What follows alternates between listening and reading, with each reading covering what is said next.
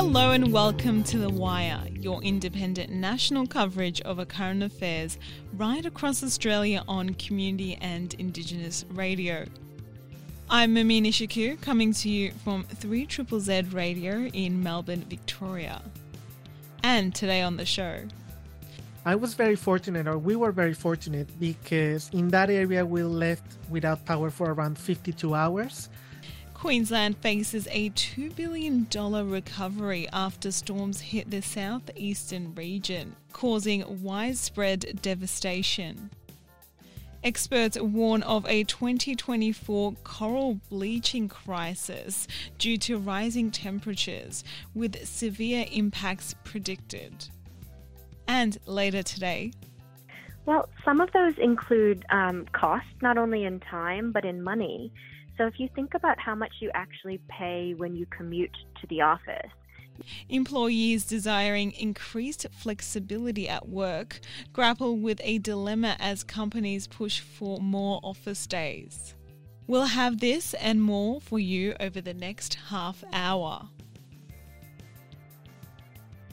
Queensland south east and far north are grappling with aftermath of back to back natural disasters with a recovery cost exceeding $2 billion, according to the State Treasurer Cameron Dick. The devastation resulted from powerful storms hitting the Gold Coast, Logan, and Scenic Rim on Christmas and New Year's Day, accounting for three quarters of the total damage bill.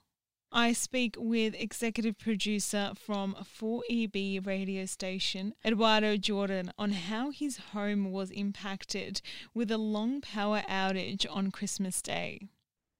Wow, it was one of those days, Amina, because I was coming back from Hobart and it looked like such a beautiful day. It was sunny, it was amazing. And then at night, all of these storms started brewing around and potentially i would guess at around 7.30 or 8.30 it started to pour it started to have lots of lightnings.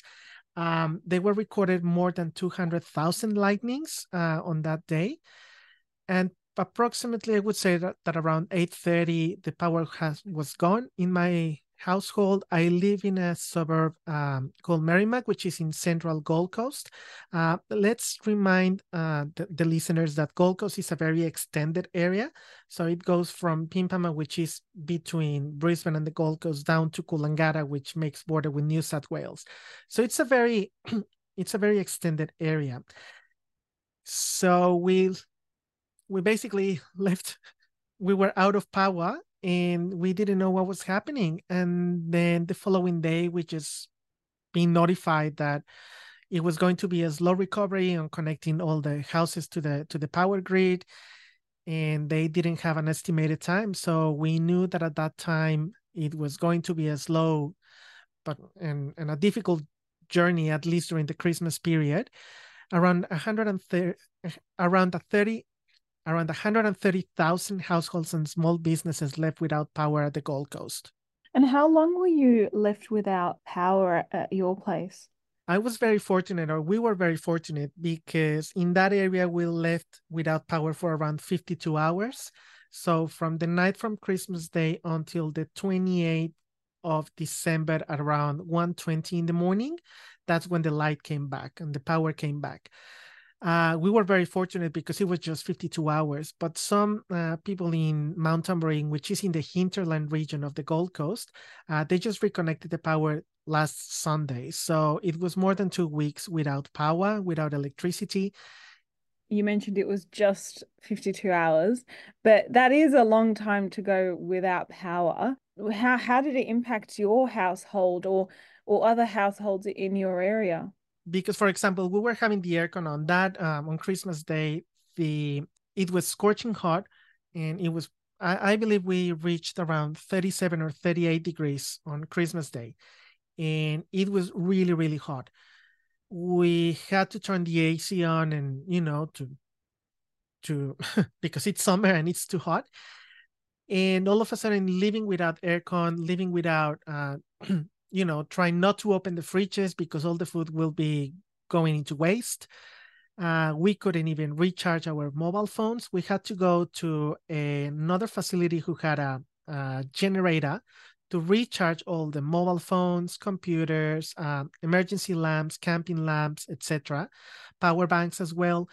Uh, and it took us around four hours uh, recharging everything. But at the end, I mean, we just realized that without electricity, we, you know, we depend so much on electricity. It's not funny. And yeah so they were 52 hours with scorching hot weather. Fortunately we had a barbecue grill outside and we could uh, cook our meals there. It, it, it, was a challenge. I also slept on the floor because it was so hot that the only place that i could sleep was on the floor. Are thunderstorm power outage common in the region you live in in queensland at the moment we're in storm season, so there are a lot of storms happening throughout the summer.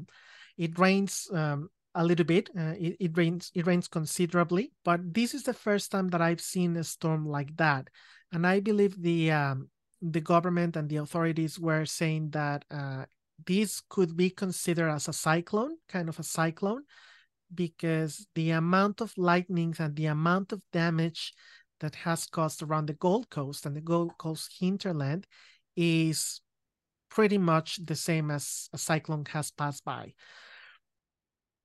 Yep, and and you mentioned that uh, a lot of homes in the area were at uh, were without um, power for um, almost two weeks. Um, what has the government done to, I guess, support those impacted by the power outage or um, have had structural damage um, in their homes um, due to this uh, thunderstorm?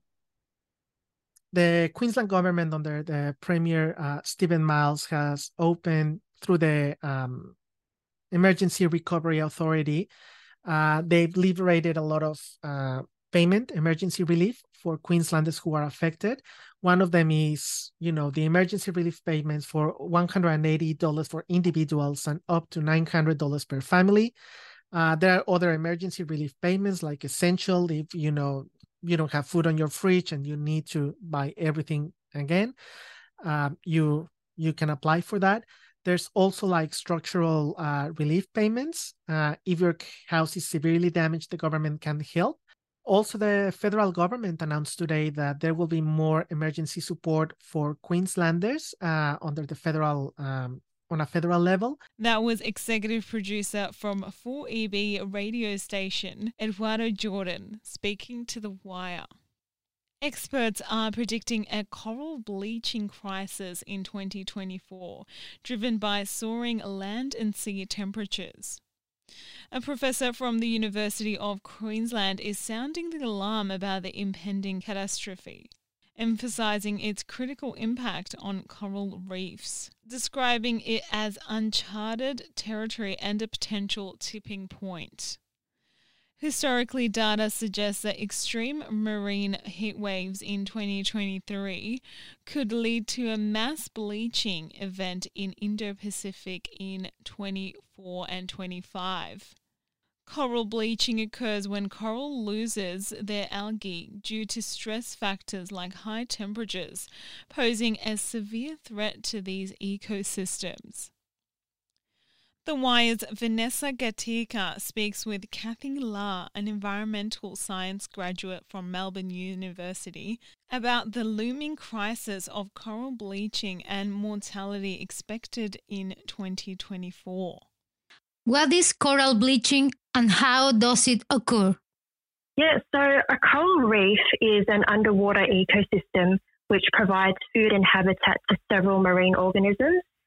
There are these zooxanthellae, which are a type of algae that reside in their tissues, and they not only give the corals their color, but also provide them with the food and energy necessary to survive through photosynthesis.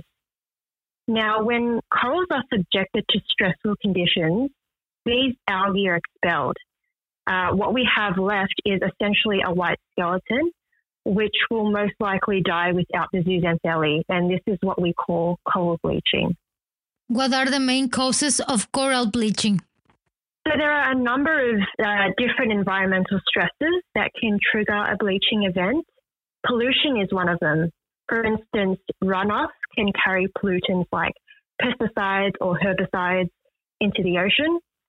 Uh, invasive species can also cause harm to our corals. The northern Pacific sea star is one such example we have in Australia, and it's known to prey quite aggressively on some of our native marine species, which then results in a decline in native biodiversity. Overfishing and unsustainable fishing practices can also lead to a decline in key reef species and weaken these ecosystems. Uh, and one of the other main causes of coral bleaching is the warming of sea temperatures. Corals can be quite sensitive to changes in temperature, and heat can definitely be a source of stress, uh, which there are growing concerns around, especially in the context of climate change. How does coral bleaching impact marine ecosystems and the environment? The effects of coral bleaching can be quite pervasive because corals are considered to be a keystone species in marine ecosystems. It's said that about a quarter of the global fish population are reliant on these reefs. And as I touched on before, the loss of coral reefs can lead to a significant reduction in these reef fish species. So, mass coral bleaching events have the potential to really tip our marine ecosystems out of balance. And reefs can recover from bleaching events given sufficient time and conditions, but this will take years. What are some of the most promising solutions to prevent or mitigate coral bleaching? There are innovative solutions coming out all the time, especially from the scientific community. Some of these include improving water quality, establishing reef restoration projects, um, building up important coastal habitats like seagrasses and mangroves, and there are even heat resistant corals that have been developed um, by scientists. But one of, if not the greatest solution to coral bleaching is the commitment to limit global warming. Uh, there are a lot of targets being set to reduce our greenhouse gas emissions, which would alleviate a large number of environmental issues. And whether or not we follow through with that commitment is a different story, but it's one that we need to uphold in order to reach a positive outcome here. What can individuals do to help protect coral reefs and prevent coral bleaching? There are definitely uh, things that we can do here and there on an individual level. One of them is to simply respect the corals as living beings. Uh, corals are actually animals with a very rudimentary body plan. And so sometimes our interactions with a reef can be damaging. Reefs can be hotspots for diving and tourist activities in general, but it's important that we avoid direct contact with the corals. Then there are other things like wearing reef friendly sunscreen and eating sustainable seafood. But personally, I think one of the greatest things we can do is to educate ourselves on the issue where possible and just to have conversations with the people around us. I believe that those conversations can help us make more informed decisions, especially when it comes to voting for political parties that align with our own values. That was Kathy La, an environmental science graduate from Melbourne University, speaking to the Wire's Vanessa Gatica. This week, Federal Environment Minister Tanya Plibersek vetoed an offshore wind farm in Victoria, claiming there are irreversible risks to endangered wildlife in the area. The Port of Hastings plan was proposed by Victorian government and it would have become the first offshore wind farm in Australia. Conservationists have welcomed the decision, and the Wire's Eduardo Jordan asked nature campaigner from the Victorian National Parks Association, Shannon Hurley, to explain more about the project.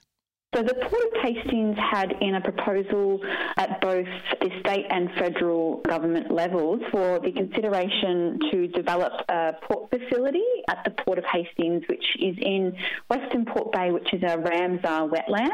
And this proposal was to support the Victoria's transition to renewable energy and as a Victorian renewable energy hub to really support all of the offshore wind farms in the future in Victoria.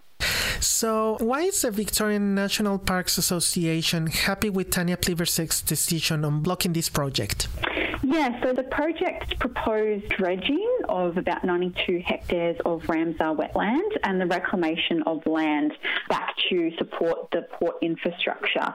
And because of the nature of this development, there was a huge risk to what makes Western Port Bay so special. It's a Ramsar wetland. It's important for about 65% of Victoria's threatened bird species, and the nature of the development which was proposed would have actually posed unacceptable impacts, which is deemed by the minister, by the federal minister, that would have destroyed parts of the wetlands, impacting on these really critical threatened species and resulted in permanent loss of these habitats, which are just really important for the feeding and supporting of all the threatened species and the marine life, and actually makes this wetland internationally recognised and protected. And, you know, we, we definitely need renewable energy. We need to make that transition. But why the EPA welcomed the decision was because it cannot come at a cost to the marine environment. And so this decision highlights the need for the Victorian government to put in thorough environmental protections to really support this transition for any energy proposals. So, what would you like to see implemented in the area instead of this wind farm?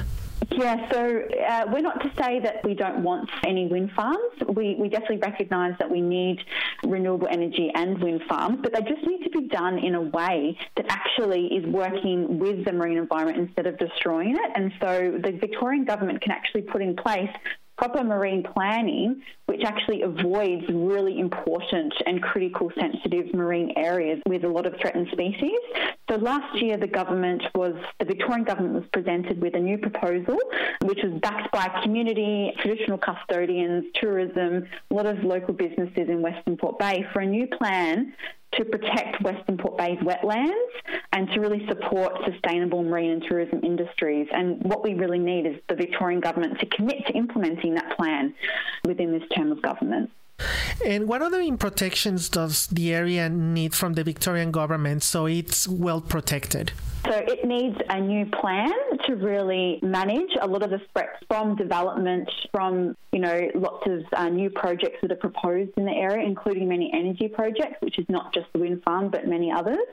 Uh, and it needs a plan. It needs a new partnership, bringing together all the different interested stakeholders over Western Port Bay to come together to really make decisions with the ecological and environmental protection at the forefront of the decision making. And it needs a new Western Port Bay fund to be able to support the development of the plan and bring together all the different stakeholders and decision makers that are making decisions over Western Port Bay's really unique and special Ramsar wetland.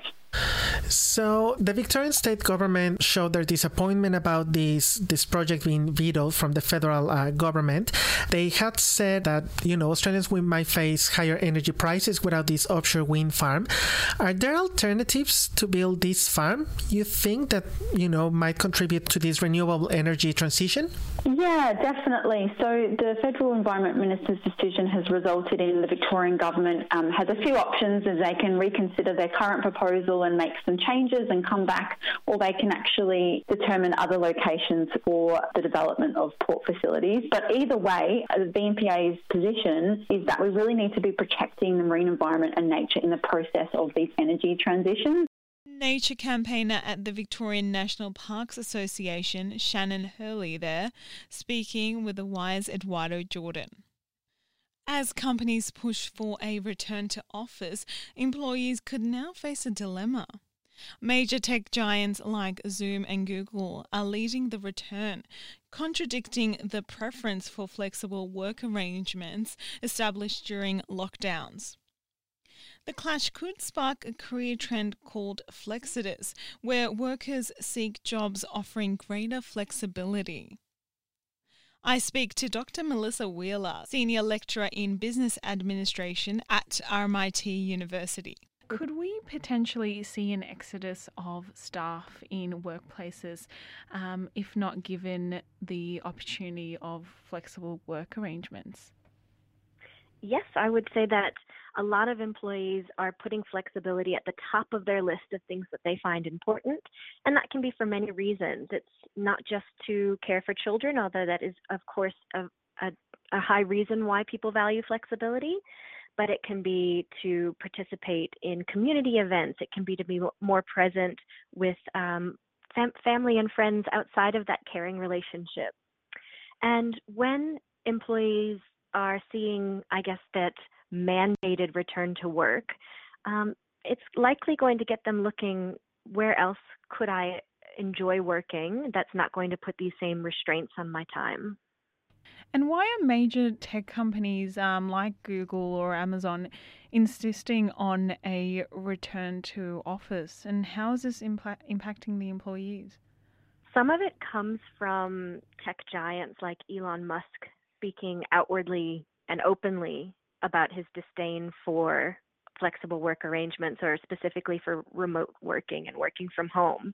Um, I think he labeled it not only a productivity problem but a moral problem. Problem, and you know, from an employer's point of view and from a manager's point of view, it's kind of nice to be able to walk around the floor to see your employees engaging in the work that they're doing, to not have to rely on blind trust, to be able to physically see what's going on not to mention, um, you know, having those employees there and ready to answer questions. If you say, got a call from a client, you could tap them on the shoulder and get that immediate reaction. And uh, at the start, we discussed that, um, you know, employees want flexible work arrangements due to family um, arrangements or, um, you know, just flexibility. But what are uh, some of the benefits employees experience during remote working?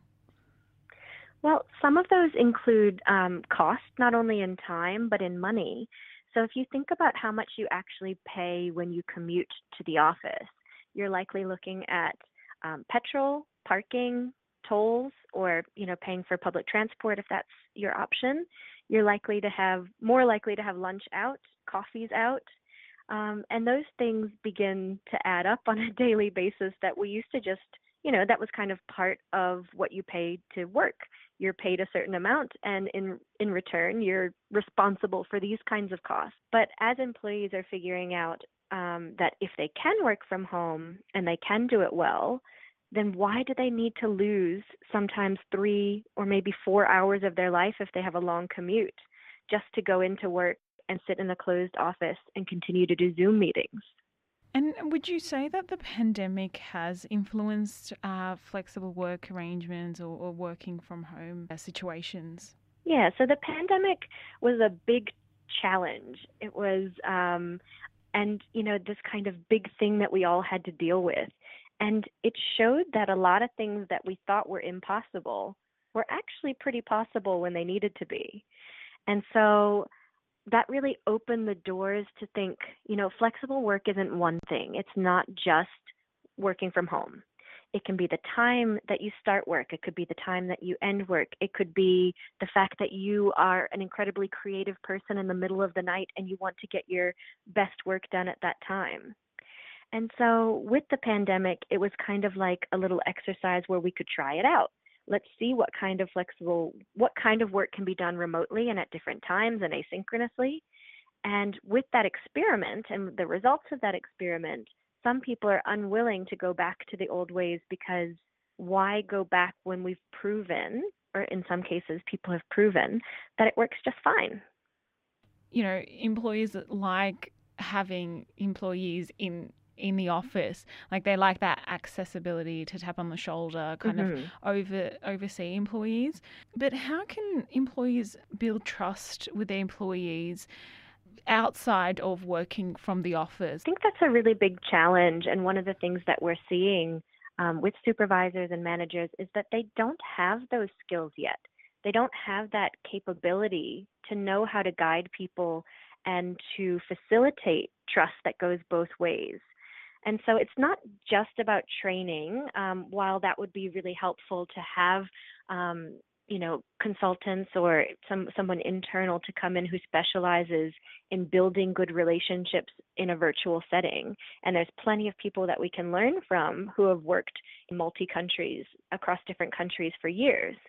Um, so without the, that skill and training, we can't just expect managers to know how to do this effectively. Dr. Melissa Wheeler, Senior Lecturer in Business Administration at RMIT University, speaking to The Wire.